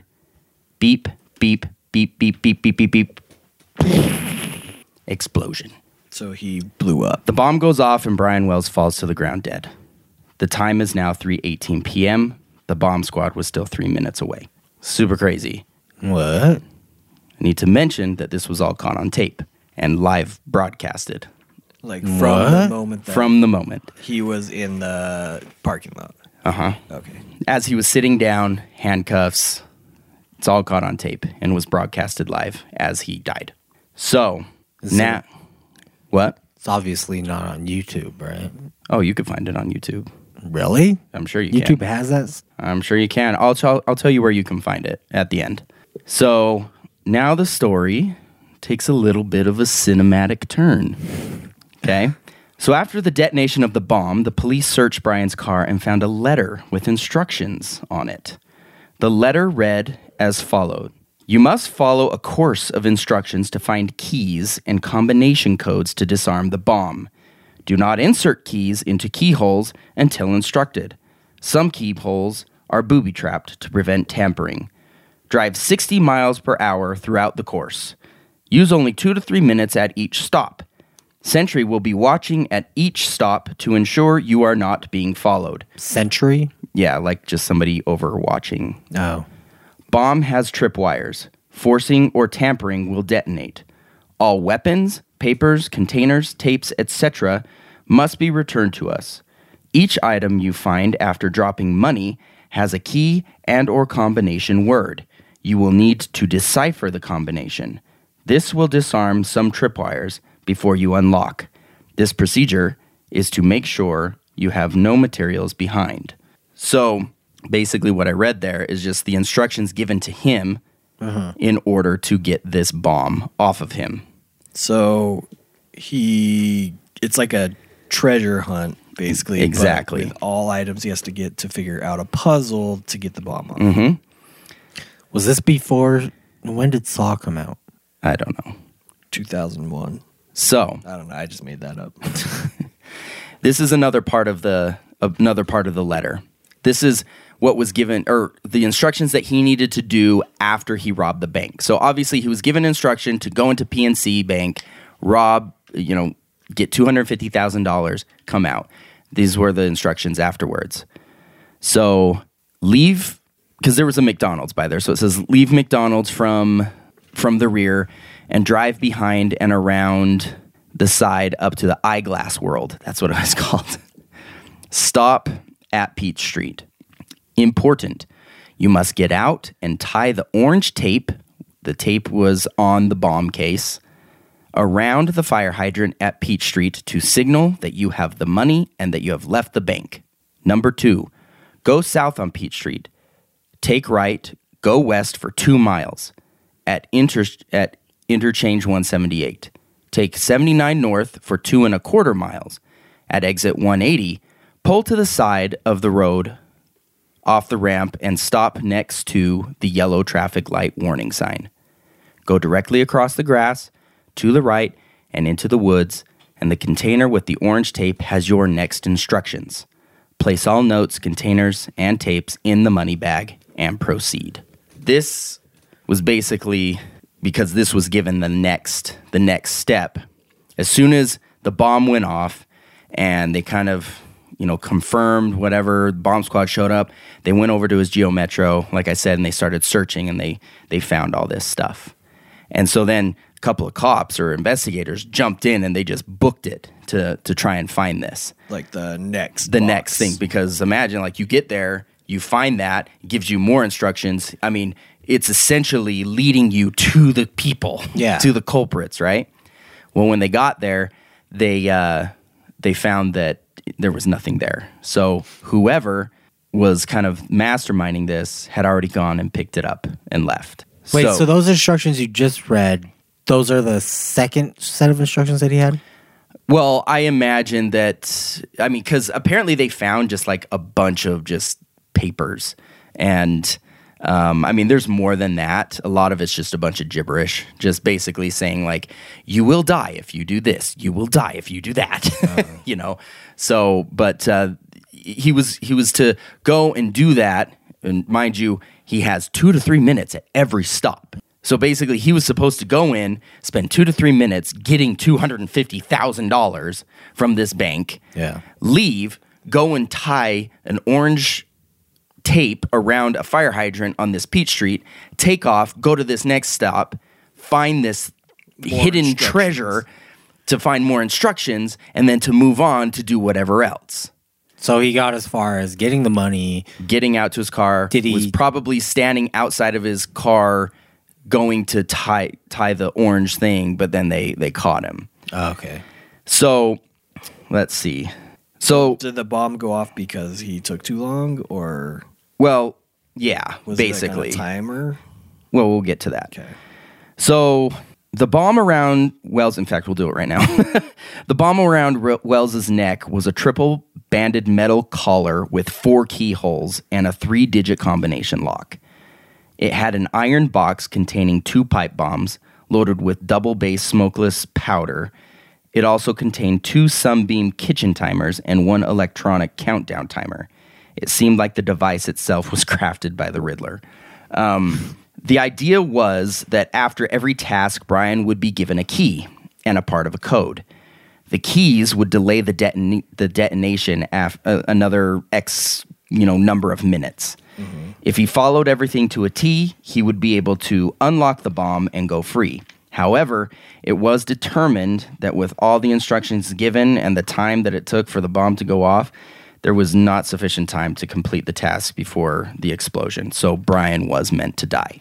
So let's go back real quick to those 2 theories. Someone and one really lie. Was dissatisfied with their pizza delivery. So before I mentioned the two theories and the one lie, which sheds just a tiny little minute light on why Brian was in this situation. So the lie was, while Brian was sitting there handcuffed, he was telling the cops that that three black men jumped him and forced the bomb around his neck and was holding him hostage unless he robbed the bank. Theory one is that Wells is actually believed to have been a part of the plot to rob the bank. Wait, that was a lie? That one, the first one was the lie, the black men. So Wells is the theory one, which actually seems to be the more popular theory, is that Wells is believed to have been a part of the plot to rob the bank, but was unaware that the other members were planning to kill him for real. So it was like he got in with this group of guys, but they were really just using him as a patsy. Yeah. Yep. Theory two is basically, and this comes from Wells's family, is that they completely believe that he would never have been a part of anything like that and would have had to have been kidnapped and forcefully, like at gunpoint, put this on your neck and go. And, you know, there's... Mm-hmm. I'm not going to get into that. There's more of the story, and again, I can tell you where you can find it in a little bit. So here's the rest of the story. So after all that happened, things grew more complicated 3 weeks after the botched bank robbery when a man named Bill Rothstein called police to confess that there was a body in his freezer. Police soon found that the body belonged to a man named James Roden. Initially, Rothstein told police that Roden's death had nothing to do with the Wells case. Instead, he said that an ex-girlfriend of his named Marjorie Deal Armstrong had killed Roden in a dispute over money and contacted Rothstein for his help in disposing of the body, which he initially did and agreed upon, but then later decided that he didn't want any part of that, and that's why he called the cops. But soon... Rothstein actually claimed, so he went back on his original claim that the death of this guy that was in his freezer had nothing to do with the Wells case. But, so he claimed that Marjorie Deal Armstrong, which was a local woman with a criminal past, who lived with Roden a month before the heist, hatched the bank robbery because her father was squandering her multi-million-dollar inheritance and she needed money to pay a hitman to kill him before all the money was gone. So Dil Armstrong then killed Roden when he threatened to tell the police about the whole thing. So you have this lady, Marjorie Deal Armstrong, whose father apparently, in her mind, had multi-million-dollar just this inheritance that was supposed to go to her that he was spending. Mm-hmm. She wanted it. The only way she was going to get it was to get him, is to kill him. She wanted to pay a hitman, but it was going to cost $250,000. So she hatched up this idea to send somebody in to get the money for her and so that she could pay this hitman and kill her father. Well, her boyfriend at the time, James Roden, heard all about this because she was telling him and wanted him to be a part of it, and he didn't want to be a part of it and said that he was going to tell the cops. So she killed him and then called her ex-boyfriend to help her hide the body. So and that's where we are. Is Brian Wells the ex-boyfriend? No. The Rothstein guy. The Rothstein guy. Okay. So unfortunately, though, Rothstein actually died of lymphoma in 2004. And there are actually quite a few people who believe that he was the mastermind behind the concoction of the bomb. Mm-hmm. Because as you look into him a little bit more, he's kind of has that background, like a mechanic and is good with all these different things. Anyway, so nevertheless, it soon began to look like Marjorie Deal Armstrong was the actual evil genius after all. She had already pled guilty to the Roden murder and received 7 to 20 years for that in 2005. But her role in the bank robbery was a lot harder to figure out until another conspirator came forward. So we have another player. In 2005, another man named Kenneth Barnes, probably no relation to you guys, was turned in to the... Wait, what year is this? He's a cousin. 2005. Was turned in to the police by a family member after speaking freely of his involvement in the Brian Wells case. Once in custody, Barnes cooperated with the police and, like Rothstein, claimed that Marjorie Dill Armstrong was the mastermind behind the whole operation. Furthermore, with help from Barnes, Authorities soon came to realize that Brian Wells wasn't an innocent pizza delivery guy who simply got a bomb locked around his neck one day. In fact, Barnes told authorities that Wells was in on the plot from the beginning. And that's kind of where the theory comes from. He had been stealing pepperonis off the tops of people's pizzas. And as Wells understood it, the bomb around his neck was supposed to be fake, a decoy that he'd use to threaten the bank employees. But when he went to the secluded area by the TV tower, he learned that the other conspirators, led by Dil Armstrong, had changed their minds and put a real bomb around his neck. Barnes was sentenced to 45 years in prison after pleading guilty to bank robbing charges in 2008. So 2 years later... So wait, 1 second. How did Barnes know about this? He was part of it. Oh, so he was there as they were planning it. Yes. But he didn't actually... No, he was all part of the whole plan, and he was going to get money, too.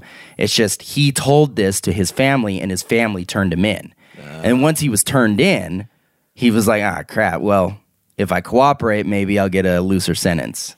He still got 45 years. But anyway. So, but then 2 years later, Marjorie Dil Armstrong, the woman who everyone had been calling the mastermind all along, got her day in court in the bank robbing case. The jury easily convicted her on the bank robbing charges and sentenced her to life in prison. However, that life wouldn't last long because she died of cancer in prison in 2017. And that's basically the end of it. But super duper crazy story. And it is creepy. Why have I not heard that ever before? That's insane. It's like, it's considered like one of the most diabolical and just confusing bank heists of all time, at least in the United States. And it is. There's so much to it. Now, nobody actually was charged in the murder of Brian Wells because as far as, I mean, number one, they had no proof of exactly who did anything. Nobody, the only person that really had all the information that could have told them died in 2004. And... which was the guy which that made the bomb. Well, that possibly made the bomb. Because he had mechanic, the skills. Too. Yeah, and so I mean they got him on robbery charges. Wait, how did he die in 2004? From lymphoma. Oh, okay. So anyway, if you want to know where you can see all of this, there is a 4-episode miniseries on Netflix called Evil Genius. Oh, I've heard about it. Is this a new one, or has this been on? It's been on for a while. In fact, I watched this quite a while ago, and gonna have to add it to my queue. It is intense. So that whole thing about him going into the bank and dying, that is all in the first 10 minutes of the series of the 4 episodes. The rest is they're trying to figure it out, and it is crazy. In fact, I rewatched just the first 10 minutes in preparation for this. Yeah. And I mean, I knew what was going on. I knew what was happening. Yet I sat there and it was like, I found myself not breathing, just watching in anticipation, holy crap. So it is a crazy story and I recommend you go and watch it as soon as possible. I'm going to be watching it tonight. You will have nightmares. So this is all true story. All true story. Nightmares. You'll see it. You'll see the live video. I have one question, unless this totally ruins it for people to watch this documentary. But what happened to the dad? What dad? The one that was spending all her money, her inheritance. Oh, I honestly don't remember. That's because she tried to hire a hitman, but she didn't get the $250,000. No, she didn't. So I'm sure he lived until he died. So. But anyway, so there you have it. That is what we have for the show today. Well, here's the theory of mine. Okay, I don't think Brian Wells was in on it. Maybe because $250,000 is what he's supposed to get, and he pretty easily just settled for $9,000. Well, which I can see if you're not in on it, you're like, well, I'll take whatever the hell I can get. Maybe that'll work. Maybe that'll be enough. I got to get moving. I have limited time. Well, it's either that or he figured it was a fake bomb. Although you know, like I said, there's conflicting information. Yeah. But he could have figured it was a fake bomb. He was in on it, knew that, like, he kind of chickened out, knew that it wasn't actually going to explode, so he just took whatever he could to get out of there and get done. But, again, why would he continue to go through the charade and go tie something or... You know, whatever. If go hang out. Hang out in the Eyeglass World parking lot. I mean, this was literally 15 minutes later from the time that he robbed the bank. He could have been who knows where at that point. Yeah. No, I think he went to go deliver that pizza, and then they chloroformed him, and then put the bomb on him, and then put him back in his car, and then taped a piece of paper to the windshield. And then when he came to, he started following the instructions. And maybe heard a voice say, "Would you like to play a game?" Yeah. All I'm saying is it's super weird. It's creepy as hell, but it's interesting. And that was a good story. One of the crazy stories that I've heard. I'm definitely going to watch that Netflix documentary. And answer your question, Alan, because I made up 2001 as the year Saw came out. It was actually 2004. So this happened before. This inspired Saw. It could have been. So anyway, there you have it, folks. Episode 13 here, all done in the books. Again, just as we always end, make sure to visit us on our website, qcopodcast.com, and Twitter, Facebook, Instagram at qcopodcast. Don't forget to leave us 5 stars and go to... YouTube. I almost forgot what that was called. And click the subscribe button so that you can know whenever we have new episodes and or videos that hit. So thanks everybody for listening, and we will catch you next week.